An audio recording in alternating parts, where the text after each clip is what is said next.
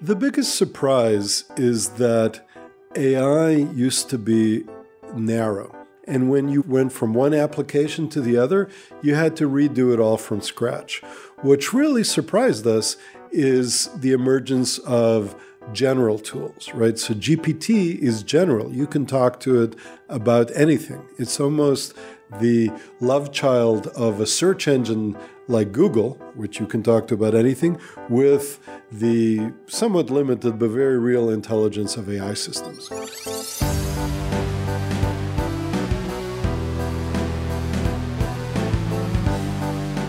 Hello and welcome to GeekWire. I'm GeekWire co founder Todd Bishop. And I'm GeekWire co founder John Cook.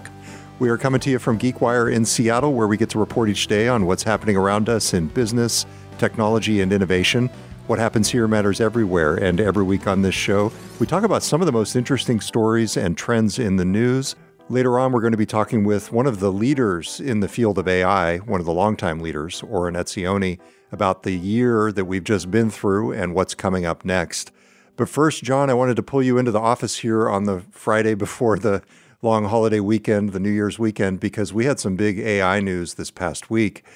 The New York Times company sued Microsoft and OpenAI for copyright infringement over their use of New York Times articles and content in the training of various artificial intelligence models, not the least of them, allegedly, various forms of GPT by OpenAI and then by incorporation Bing Chat and everything that Microsoft has done. This is a fascinating case to me on multiple levels. It certainly crosses our interests. We both read the complaint, portions of the complaint, the coverage.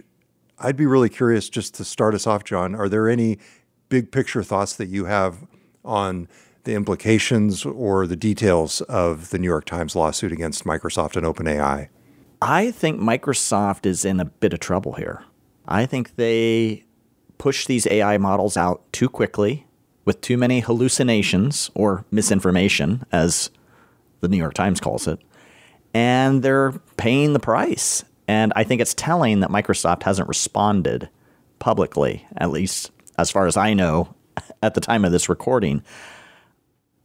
Reading through the suit, reading the press coverage, the New York Times has some pretty strong arguments here. I mean, there are ver- it's verbatim texts of New York Times stories that are being taken by these large language models and reproduced outside of the domain. It's like if you went and took a Mazda or a Tesla or a you know, Oldsmobile or a Jeep off the lot and just started driving it as your own, right? I mean, it's like they're just taking it and repurposing it for their own. I mean, it's, it's pretty blatant. Reading through the suit, there are multiple aspects where the New York Times feels that its copyright has been violated. First, in the training of these AI models, especially in older versions of GPT, it was transparent that OpenAI was using New York Times content as kind of a canonical text in many ways, and largely because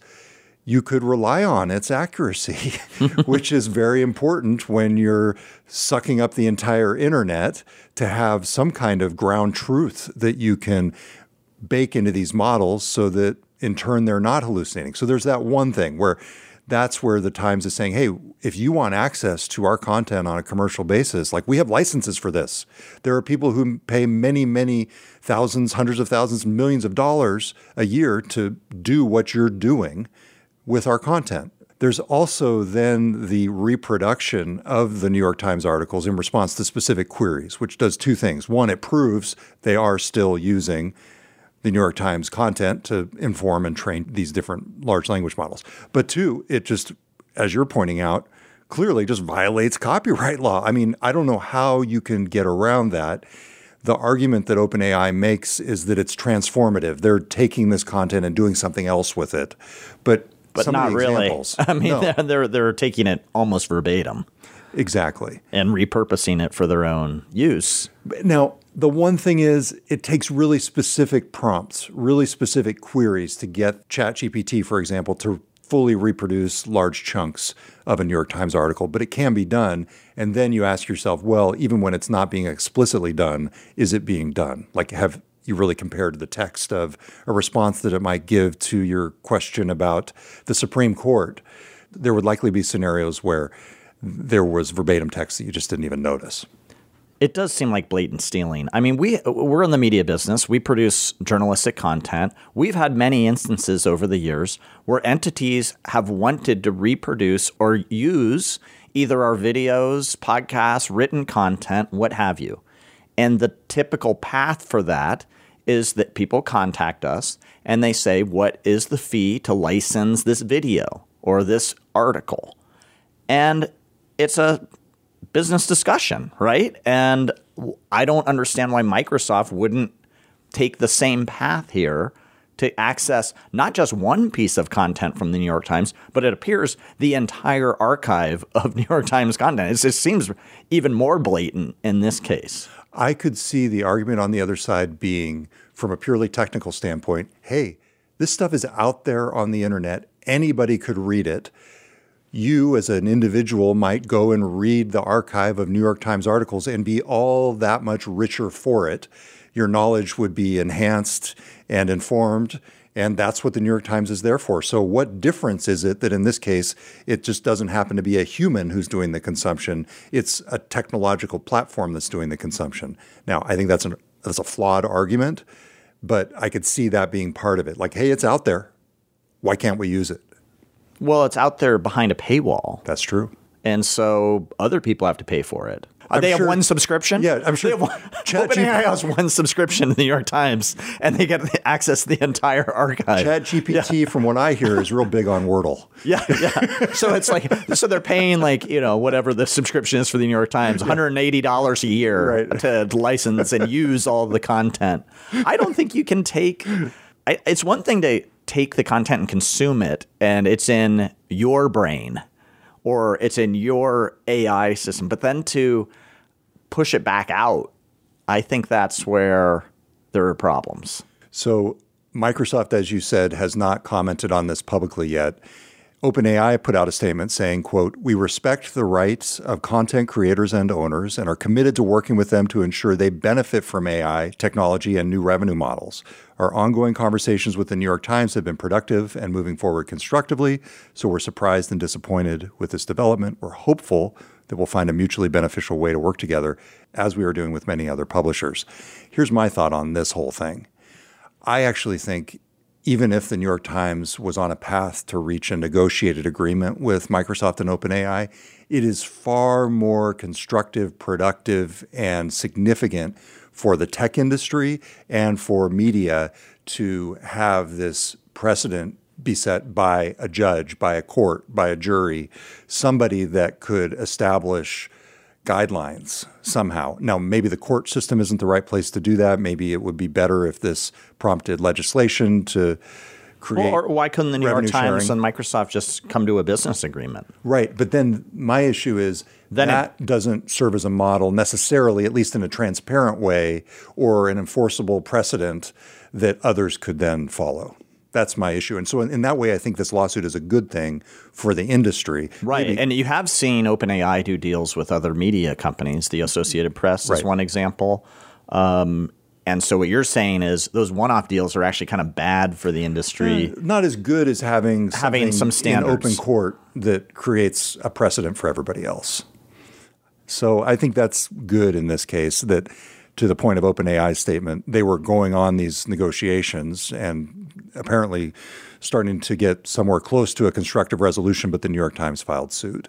I think it's a good thing that they did for for everybody else. And and I think ultimately it's probably a good thing for Microsoft and OpenAI counterintuitively because even in the short term, they may have to give something up to the New York Times. At least they'll be operating in an environment that's known, like known landscape. And frankly, that's the argument that Microsoft makes all the time in terms of things like online privacy and AI facial recognition.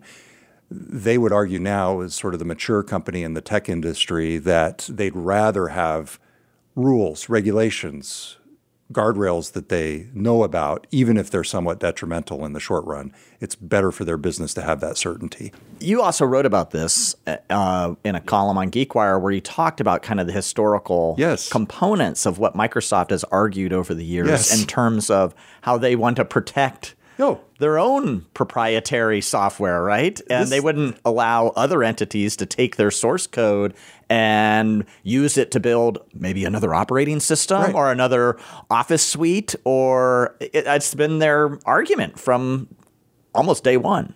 Bill Gates, in his open letter to hobbyists, reprinted in, I think it was the Altair magazine back in 1976, made this point. You know, he essentially said, you know, who can afford to do professional work for nothing? All of you hobbyists out there who are stealing our software need to pay up. And here you have, almost five decades later, the company going into this new era and building its business on the value that somebody else created in terms of an authoritative database of fact checked knowledge that needs to inform these LLMs. And Microsoft is just using it essentially for free via OpenAI. Now, of course, Microsoft is investing billions in OpenAI, so it's not free to Microsoft, but they're not compensating the New York Times. And I think, especially if you look at how Microsoft has positioned itself against open source software over the years and going after different technology companies back in the day that Microsoft felt was infringing on its IP rights, it is a very ironic twist here. I'm thinking there's going to be a big check written to the New York Times. yeah, yes. I think the suit is is very damning with a lot of evidence to back up their points, and I just don't see how Microsoft can claim that it's fair use to ingest all of this content and then create a new product with it. Now, I've been thinking about like, you know, in the music industry, you know, with yeah. hip hop and sampling and like there there was a system that I mean this we've been here before to a degree where there's there was a system put in place to put some guardrails around that. It took a lot of time. There was pain getting to there, but um, so hopefully it does get resolved because as the New York Times writes, it's not easy running a media business. It's not easy funding journalists who are in Israel and Ukraine and all over the place. I mean, it's an expensive endeavor, and to just have an entity take and ingest that content for free and then use it for their own purpose just seems wrong. You shared with me an article that somebody else passed along to you. It's an opinion commentary in the Wall Street Journal by Francesco Marconi, who's a longtime technology executive who's been involved in media businesses. Just a fantastic piece. The headline is AI and journalism need each other. And it really gets to the heart of the matter that AI is transforming journalism and the way that it's produced and delivered at the same time that it's relying on journalism. And this was one of the key points. It was, quote, we must acknowledge the disparities. Many news entities, repositories of invaluable data grapple with cash limitations. AI firms with ample financial resources face a dearth of high caliber data. And the bottom line here is he's suggesting a market driven remedy, a collaboration in which both sectors take advantage of their respective strengths. It seems like there ultimately is a win win, to use the cliched phrase, where the AI companies get what they need in terms of reliable information, but the media companies get compensated fairly for it, especially something like the newspaper of record here that's really providing a source of truth to the training of these LLMs. Yeah, but where does it stop? I mean, there these yeah. the New York Times is just one entity, and as you know, there are massive amounts of people creating content at this point, and so. Uh, do you think Microsoft and OpenAI are going to go down the path of compensating every single content creator uh, that has put anything out into the digital universe at, at any given time? Obviously, it starts to stretch credulity, as they would say. But I think at some point, hey, even if you're not getting compensated financially, they're providing tools and working in more of a collaborative spirit with media organizations to help them produce and deliver the news in this new age of AI. Yeah, but that's hard. All these all these tech companies are built around doing things efficiently. I mean, why didn't Meta back in the day put in real serious content moderation to limit the types of content that was flowing through their system. You know why? because then they became essentially a media company right. and a journalistic entity that had to curate the stuff. And that's super hard to do and really time consuming and expensive. Right. And they don't want to do that. And it opens them up to legal liability that they wouldn't face under current communications law. So yeah, that that's that's a struggle. I, I don't know, is there some kind of commission model where every time some query to ChatGPT turns up information from, I don't know, GeekWire, we get some sort of slice of that revenue based on the algorithm's determination of the, you know, fractions of the pennies that we deserve. I don't know. Well, that's like ASCAP, right? Yes. And uh, which is recording essentially artists. for recording artists, every time a piece of their music is played, they get some sort of compensation. That's pretty complicated. Very complicated. It would probably hold back the pace of AI innovation. Which maybe that's not a bad thing. Maybe not. I feel as if Microsoft and OpenAI got ahead of themselves here. And look at look at how unreliable it is based on some of the hallucinations. I mean, if you're looking through some of the examples provided by the New York Times, there was one I remember from the suit where essentially they were citing a New York Times story about some sort of health benefits tied to a specific diet. And there were like eight or 10 things in the New York Times article that said, oh, these are the things you can eat that are beneficial to you.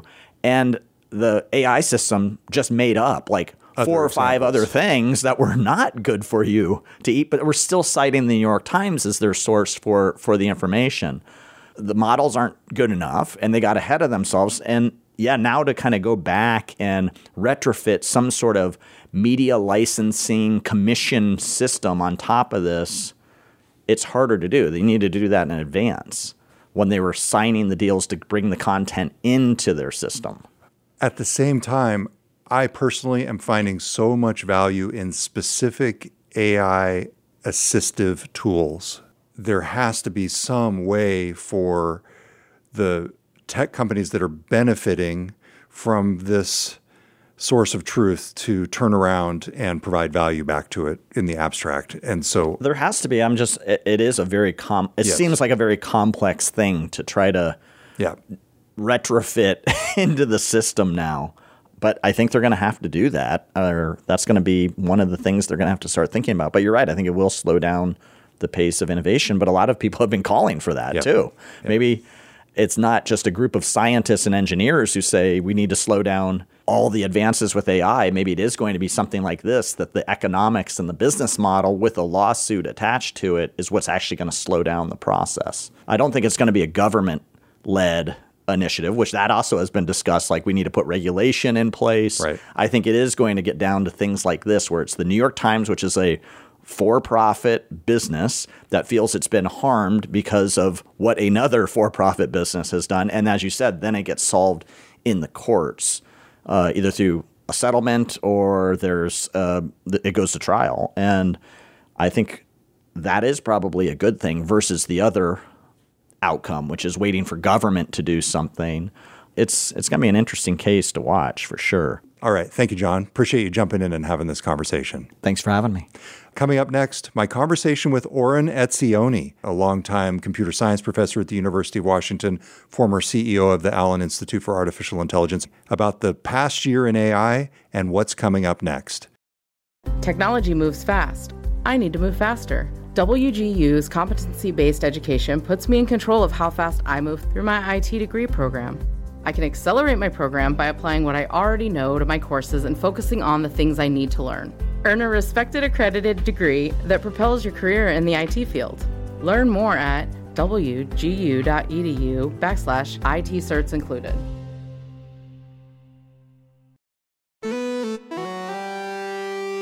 One of our recurring guests over the years on the topic of AI has been computer scientist and entrepreneur Oren Etzioni.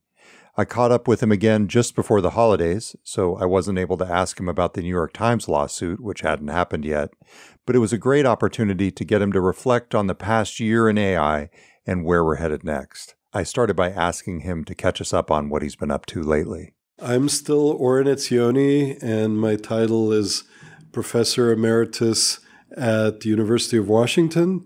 Still proud to be technical director at the AI2 Incubator, venture partner at Madrona Venture Group, and also on the board of AI2. So I am proud to wear many hats, but more than anything, I'm a student of AI. Oren, you've been a student of AI for decades, going back to Harvard in the 1980s. Am I getting this right? Am I remembering this right? You are. I like to say that I've been studying big data ever since it was just little data. and we've been talking to you, I've been talking to you about artificial intelligence for many years now.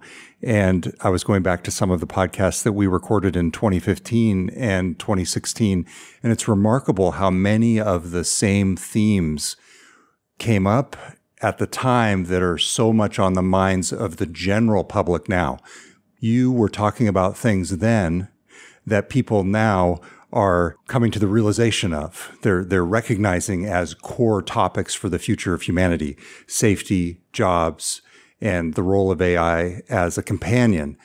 How would you describe, with the breadth of that history that you have, what we've seen in the field of AI over the past year?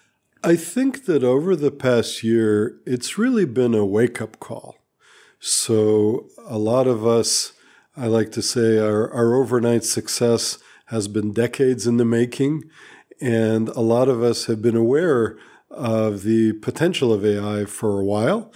I don't think any of us anticipated just how quickly and how dramatically it would come in the shape of ChatGPT and so on. But we all knew that it was coming. Now, it turns out that the rest of the world literally is catching up. That includes the politicians, that includes the kids, that includes the teachers.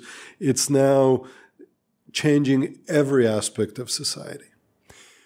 Is the speed the thing that has surprised you most, or have there been elements of the dawning of this new age of generative AI that contrast with what you might have predicted when we talked seven, eight, nine years ago? The biggest surprise is that AI used to be narrow. If you wanted to build a Go player, uh, a chess player, uh, a system to detect objects, whatever narrow task you had in mind, I had an uh, airfare fluctuation predictor, whatever it is, you could. Farecast. Farecast, right back in the day. Thanks for remembering. You could build a model train it up on a bunch of data, and it would do surprisingly well. Radiology images, you name it. But these were all narrow targeted systems. And when you went, went from one application to the other, you had to redo it all from scratch. What really surprised us is the emergence of general tools, right? So GPT is general. You can talk to it about anything. It's almost the love child of a search engine like Google, which you can talk to about anything, with the somewhat limited but very real intelligence of AI systems. I listened to a podcast interview that you did on a podcast called Artificial Intelligence and You, and you used a fascinating analogy. I think it's an analogy, not a metaphor. And that is comparing AI and humanity and human thought to a Boeing 747 and a bird in flight. Can you explain that to me? Because it was something you said that went by really fast on that episode, and I don't know that you ever fully explained what you meant. Sure. Uh, so when we think about intelligence, our natural reference point is humans. That's really the only intelligence system that we know. And there's a very real possibility that the intelligence that's emerging for machines is going to be very, very different.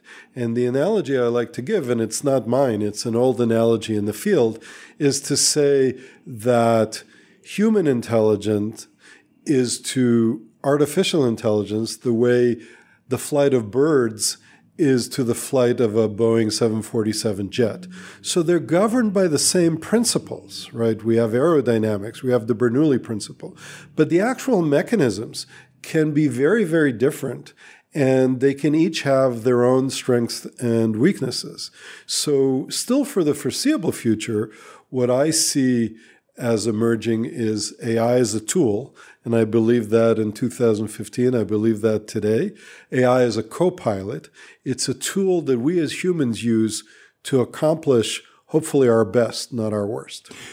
If you were to carry that analogy or metaphor through, I need to ask ChatGPT whether that's an analogy or a metaphor. My high school English teacher would be very disappointed in me. At any rate, if you were to carry that through, are we closer to the Wright brothers at Kitty Hawk when you look at AI? Or are we Bill Boeing in the early 20th century? Where are we right now in the development of AI if you were to carry that comparison forward? I would say that we have passed the Wright brothers. So they were struggling to figure out what could take flight. And there were a lot of mistakes along the way, a lot of uh, wrong turns we now have algorithms that can do amazing things from summarizing documents to writing software to discovering new drugs. And so I would say that we're far from the end of the story. We don't have the modern jet engine, we don't have the modern efficient jet engine, but I think we are seeing the Wright brothers in the rear view mirror. You've been looking at this field for decades, as we said. What's it been like for you to have it come out in such a tangible way over the past year? Has it changed what you do in your daily life at this point?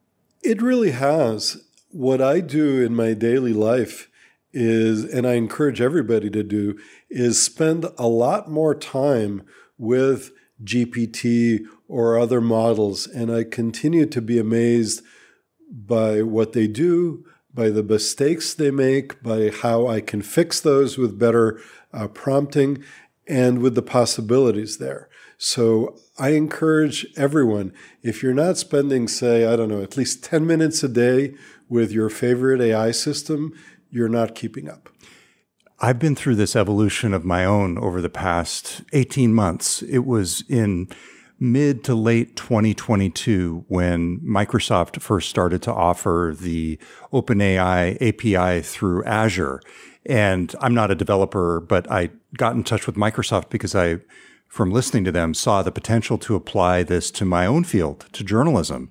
And so I started talking with some of their engineers, in part to do an experiential story about what you could do with AI at that point. And my goal was to be able to take notes, background material, a recording of an interview such as this, feed it into the system and have the system generate something close to a finished product. And what I've realized over the past 18 months is we're not anywhere close to that, at least in terms of getting a draft that would be 80, 90, 95% there. However, for me, the more transformative impact has been components, steps along the way, realizing that I can ask and interrogate a transcript of the interview with the questions that I want to know from the hour long interview that I might not remember exactly what every person said that I talked to and get back answers that make my work life far more efficient, that eliminate the drudgery. And Microsoft uses that phrase copilot a lot, and you just used it as well. But it seems like that's far more where we are today. Yes. In fact, Copilot might not even be the, the right phrase, maybe an assistant. And an assistant is often only as good as the tasks that you're able to give it. Some things uh, we cannot delegate, some things we delegate badly and they're ill uh, specified. So, with great respect, uh, I don't expect AI to do your job uh, as a journalist, but I think it could write a paragraph for you. My favorite example is when you need to move things into a certain word limit. You say, gosh, this is too verbose. Can I make this more concise? Or can I get rid of some extraneous details? That sort of thing. As a writer, I often find uh, that we have to do either an academic paper or otherwise.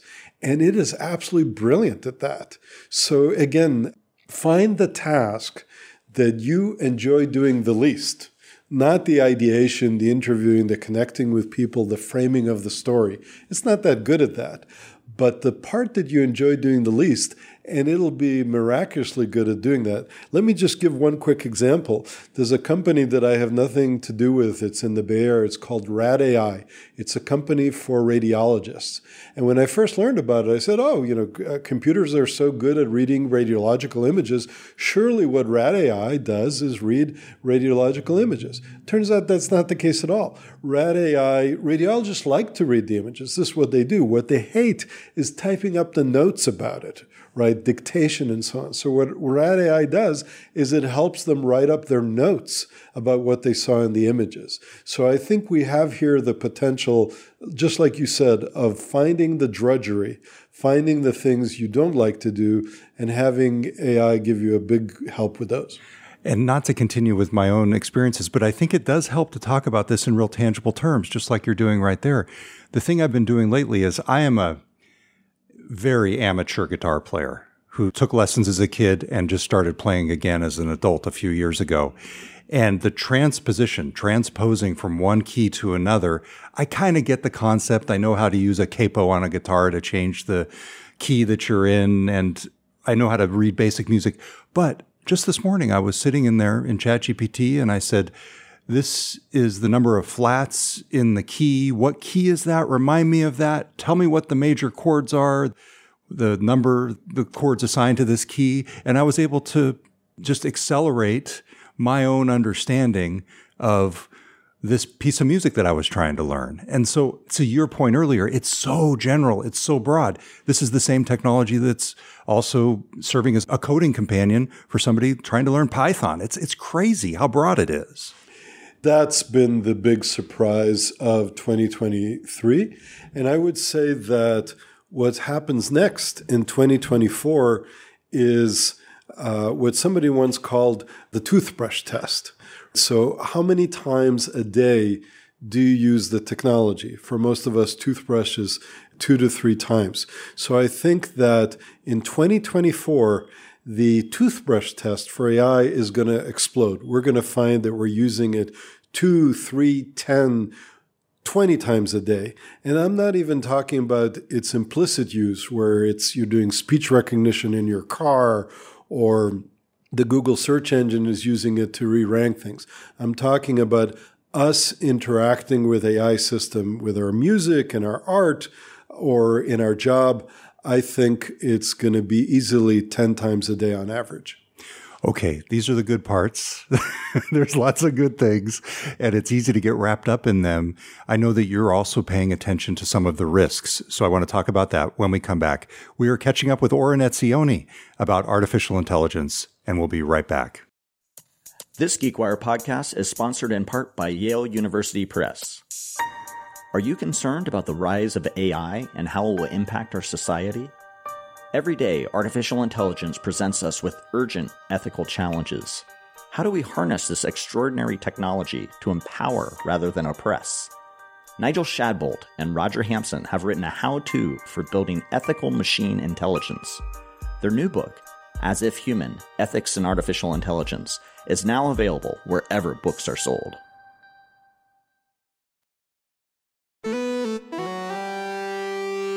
Welcome back. It's Todd Bishop. I'm talking with artificial intelligence expert, longtime leader in the field, Oren Etzioni. We are sitting here in the offices of the AI2 Semantic Scholar Project across the street from the AI2 incubator. These are all projects that Oren worked on with his team for many years when he was the CEO of AI2, and he's still involved in many ways with the organization, even as it's led by Ali Farhadi, who has taken over in the role that you once had. So I know this is a place that's near and dear to your heart, Oren. Very much so. And Ali is a dear friend and uh, a wonderful leader in what's a tumultuous time for the field. Over the past year, as you've been figuring out what you're going to do next, in addition to some of your ongoing projects, I know part of what you're focusing on is some of the risks of misinformation and disinformation in the field. I know that you've got some things coming up on that front that you might not be able to talk about yet, but I am curious what are your concerns as you look at this new era of AI and where the risks are? So earlier this summer, I had the opportunity to meet in a small group with President Biden, and we talked about the huge positive potential for AI, and we've talked about this earlier in this podcast. But the biggest risk that emerged for me and in the conversation is the impact on the upcoming election. I'm very worried that misinformation, we've already seen it in previous elections, but it's gotten cheaper, easier to do with generative AI. And I am terrified of its effect on the November election that's coming up really around the corner on the primaries, on the election itself, on the potential for distrust, and so on. And I am determined to do something about it, to help figure out how generative AI doesn't become the Achilles heel of democracy. It seems like transparency is the key, the ability to understand at a core level whether something is created by AI or manipulated and created out of fiction or as fiction. But that's both humans and machines. Are there technological solutions here? What, can you tell us about where you see the potential solutions? Well, what's clear is with any such complex problem, there is no silver bullet. It's not like there's a magical regulation, if we pass it, we'll be done. Or there's a magical technology if we just do that. People talk, for example, about uh, watermarking, right? Making sure that every piece of content that is authentically generated by some source is marked that way. That's not good enough. It's easy to defeat that. So I think we need several pieces to act in concert. I think we need strong regulations. I think we need education. People need to understand how to critically evaluate what they're hearing, particularly over social media. Is it genuine? Is it authentic? Has it been manipulated in some way? Th- those are societal things. In addition, we do need watermarking, authentication, uh, provenance, so we know where things come from. And in addition to all that, we need the ability to detect. So when I see a video, when I hear an audio, I have to be able to ask, was this altered? Was this manipulated? Was this automatically generated by AI? With those pieces, I think we have hope to have a robust system. Without any of them, I think we are seeing some major risks. Did you follow the Sports Illustrated dust up where Sports Illustrated was determined to have been putting out AI generated content without apparently informing readers that it was AI generated? Todd, I had nothing to do with that. no, just kidding. Yes, I did. I did read about that, and uh, it seemed like uh, what you might call an unforced error. Yeah, they're uh, apropos given the topic of their coverage. Yes. So, to me, that really raised the issue of responsibility. The technology is there, and humans, it seems, have some sort of responsibility to maintain their ethics, but the AI has enabled this whole new era of potential misuse. I think that the reality is that there will be misuse, as there's been of every powerful technology. So, what I said years ago, and I like to reiterate, is AI is a tool and the choice is ours. Hmm, interesting. So, when you think about the election coming up and just in general, the potential for fake content, for artificially generated content to influence someone's view of the world, do you feel like there is a solution to it? Are we going to be able to reach a point where this is not a concern for people anymore, or is it simply minimizing the risk? I don't see a simple solution. I hope over time we'll get there. Let me give an analogy. Uh, another complex problem years ago, we were really worried about spam, email spam, right? There was just, it seemed like we were inundated with millions, billions of messages to the point where they were starting to swamp uh, real content. And over time, through a variety of technological solutions, also corporate action, also legal action, uh, we've been able to dampen that down. There's still uh, spam, but it's not nearly as bad. It hasn't swamped real content. I think the same thing is true here. There's not going to be a simple solution, but with work, we will make things better. I'm really worried, though, about this election because it's arguably one of the most important, if not the most important, in American history. We've seen time again all over the world, and in our democracy, we're quite polarized, and elections are decided by narrow margins, by small numbers of votes. So I'm worried that enough distrust is sown, enough confusion, enough misinformation that it'll sway the results of this election in an inappropriate way. And I'm determined over the next 12 months or less to do something about it. And I know you'll have more to say about that sometime soon. To be continued. Got it. One project that's been in the works and here at AI2 for quite a while is real toxicity prompts. And it was interesting. We just saw Google a couple weeks ago with the release of their new Gemini model. They used real toxicity prompts from AI2 to test whether Gemini was suitable to put out into the world. That was one of the tools that they used. Are there more opportunities for projects like this to help keep these AI models within the bounds of good behavior, as it were? Absolutely. So I'm very proud of the folks at AI2, which is a nonprofit uh, research center, to remind the audience identifying things that they can do to help have a healthy ecosystem, right?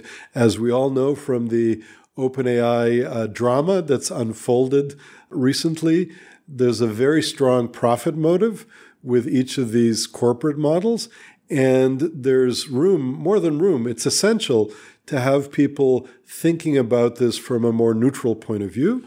And this AI2 project is a great example. So what I expect to see more of from AI2 is more openness, more transparency, and more tools that help make sure that large language models, these types of foundation models, are doing good things rather than bad ones. When you look at that balance of power and the profit motives, but also the resources that the companies with the profit motives have already because of their entrenched positions, Microsoft, Amazon, Google, and obviously, there's other commercial interests out there, but certainly because of their positions in the cloud, their access to GPUs, to their own chips increasingly, it feels like there's a risk for a consolidation of power among these big tech companies. How do you think about that? And is there the potential for an alternative where the access to the power of AI is more democratized?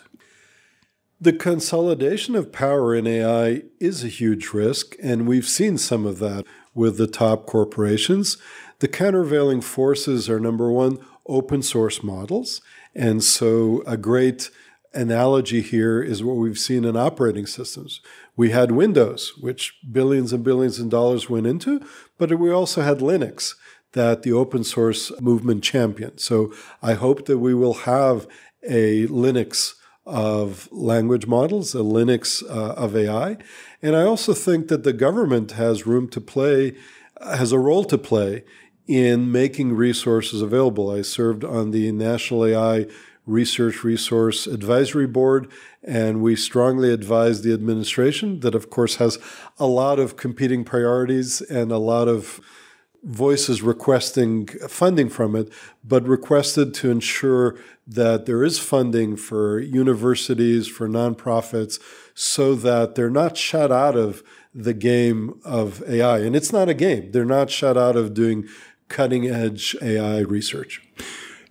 What's it going to take to get there? Is it more funding for the NSF? Is it are there specific things that you would suggest the government do or that open source project leaders do to, to make this possible? Well, th- there are specific things. So I think uh, more funding for the National Science Foundation is a is a great idea. I think associating funding for computation, cloud computation, with research grants is really important. We typically fund grad students, fund travel to conferences, but we don't necessarily fund the amount of computation that's required. I think also we need to be very careful with regulation. There are a lot of voices calling for regulation, and regulation has a role to play, but there's also such a thing as regulatory capture. And often we've seen that regulations tend to favor incumbents, and incumbents sometimes call for regulation once they've established a preferred position. So we have to be very careful not to overburden the open source ecosystem with inappropriate regulation. And it's a very tricky balance. Oren, you are in a fascinating position based on your background because you have started numerous companies, started, built, and sold and exited numerous companies over the years. Is it easier or harder right now to build a startup based on the AI landscape that we're seeing today? Because on the one hand, you have access to more resources, but on the other hand, you really don't because of the scarcity of processing power. I'd be really curious what your thoughts are. I think some people have the perception that right now it's hard to launch a successful startup because of the huge amount of compute power required for these massive models. I think nothing could be further from the truth. We are at a moment of disruption, and disruption creates a lot of opportunities. And let me just mention a few quick examples. A company that came out of the AI2 incubator hasn't been announced yet. I hope I'm not stealing their thunder. They're called ChipStack, and they're starting to think about what these types of models can do in the world of chips, and I'll keep that very vague.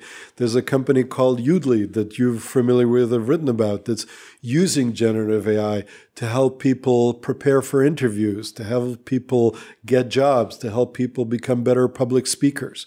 There's many applications in biology from the Institute of Protein Design out of the Fred Hutch and so on, where Uh, it's a more targeted data set. It's not all the text on the internet, it's biological data.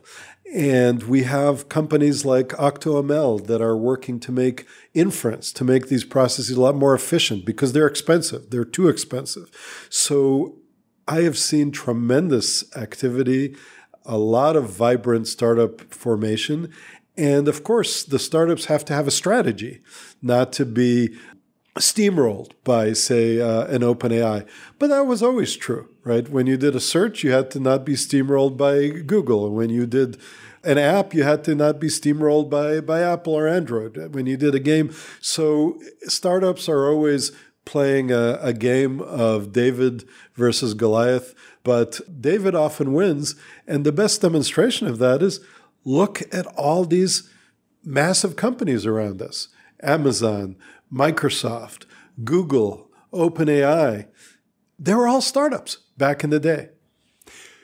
I'm sure you get asked all the time about what students should study if they're just, say, going through high school right now, thinking about a career in computer science. It's changed so fast over the past year. It seems like it would be hard to do long term career planning. Certainly, focusing on one language or one model or one form of technology. What is your advice to computer science students and aspiring computer science students when they ask about getting into this field?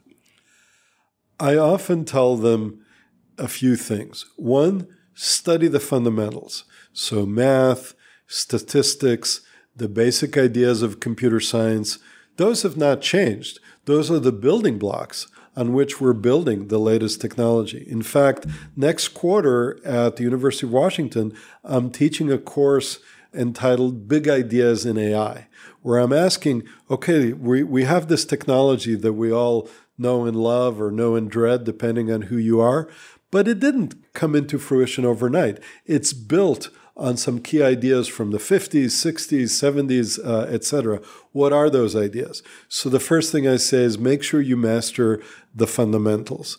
The second thing I want to say is follow your passion. So much people are worried or trying to game the future. Well, I should study this because I could get that job and I should do this. You're young. The world is changing quickly. Follow your passion. Enjoy the educational process, enjoy learning what, what you need to do, and these things will take care of themselves. What are you going to be watching most closely over the next year in 2024 in terms of where artificial intelligence goes from here? I'm going to be watching the regulatory landscape because with President Biden's executive order and other things that are afoot, I think there are going to be some major steps there, and it's important to get them right. I'm also going to be watching the early reports about GPT 5. There's some disagreement about how much better it's going to be compared with GPT 4. And the truth is still out there. The one other thing I want to highlight is sometimes people overlook just how important Seattle and the Seattle area and the Seattle ecosystem is in this whole story. From inventions at AI2 and at Google Fremont that made it into the latest technology, to startups that we've done that are contributing to it, to, of course, Microsoft and Amazon, some of the major uh, cloud players, and so on. So I think that the future of technology and AI technology in Seattle with the University of Washington and all the institutes that we have here is incredibly bright. And of course, we can count on GeekWire to be chronicling it every step of the way. Oren, we should just package that up into a nice 30 second ad. Thank you very much. It's funny, I recently watched a really good documentary on Barry Sanders, the former running back for the Detroit Lions, on Amazon Prime Video, no less. And one of the things that I really liked about him as a player, which I didn't realize or recognize at the time, was whenever he scored on this spectacular touchdown run, he just handed the ball to the official. He didn't spike it. He had been there before he was going to be there again. And in some ways, as you're talking about Seattle, it kind of reminds me of that. We don't spike the ball here. And when I say we, I mean the technologists in this city don't spike the ball here. They are very businesslike about what they do. And sometimes, as a result, their work doesn't always get recognized on the national or global scale. But then again, Jim Cramer from CNBC was just here and he called Seattle the world center of AI. So maybe the message is getting out. My way of saying that is in Seattle, we're less about drinking the Kool Aid and more about drinking coffee. Oren Etzioni, thank you very much for taking the time. My pleasure, Todd. Computer scientist and entrepreneur Oren Etzioni is professor emeritus at the University of Washington, board member at the Allen Institute for Artificial Intelligence, technical director at the AI2 Incubator, and venture partner at Madrona Venture Group. This episode was edited by Curt Milton.